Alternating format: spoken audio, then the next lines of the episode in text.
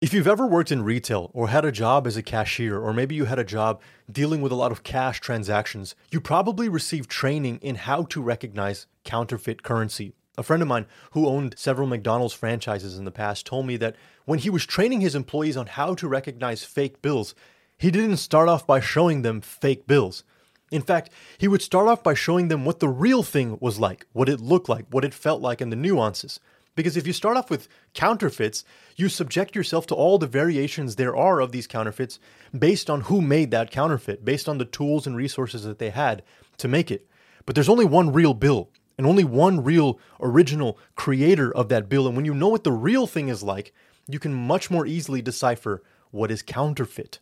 In preparation for the content of this YouTube channel and different Bible studies that I'm a part of over my own personal growth, I turn to a lot of interviews and podcasts, different authors, different resources, websites, YouTube videos, whatever, you name it, in order to learn, in order to grow. And this is from Christians and non Christians alike.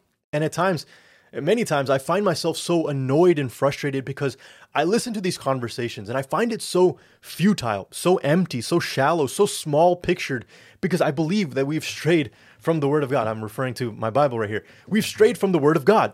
One guy talks about his counterfeit and the other guy rebuts with his counterfeit and why it's better.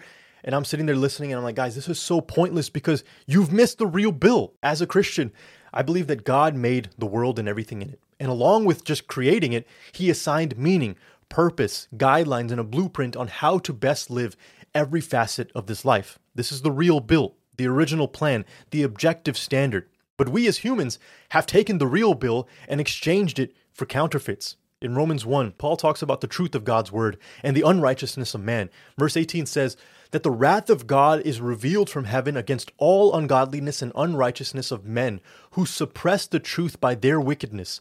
Since what may be known about God is plain to them, because God has made it plain to them. For since the creation of the world, God's invisible qualities, his eternal power, and his divine nature have been clearly seen being understood from what has been made so that people are without excuse. Verse 25 then says that they exchanged the truth about God for a lie and worshiped and served created things rather than the Creator who is forever praised. And this is true among people who call themselves Christians as well. We have settled for lies about marriage, about sex and relationships, money, male and female dynamics, purpose, and life as redefined by the world.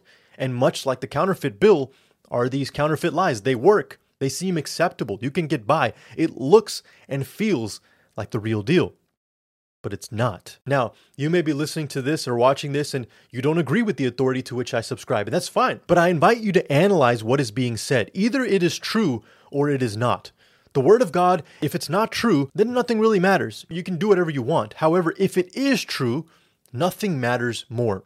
Going forward on this YouTube channel and in my own personal life, my goal is not to speak about a topic based on what I want to say about it, but rather analyze it for what the Word of God has to say and then exemplify it with my own life. Let that be the attitude we have in all things. Let's not be distracted by the counterfeits of this world, but let's be rooted in the original and unchanging truth of the Word of God.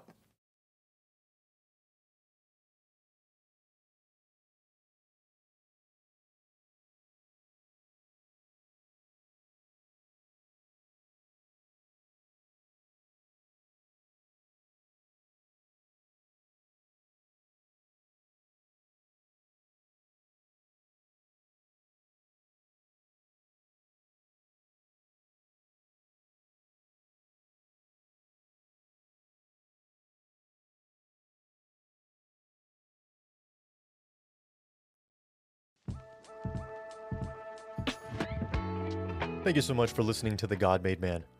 If you've been impacted by this episode and would like to show your support for this content, there are two ways in which you can do that. First is to share this episode with a friend who would benefit from it. Secondly, you can leave a rating or review on your podcast platform. Both can be done in less than 60 seconds, and this will help share the content with other people like you. Feel free to reach out to me on YouTube, Instagram, or by email. Thank you again, and until next time, God bless.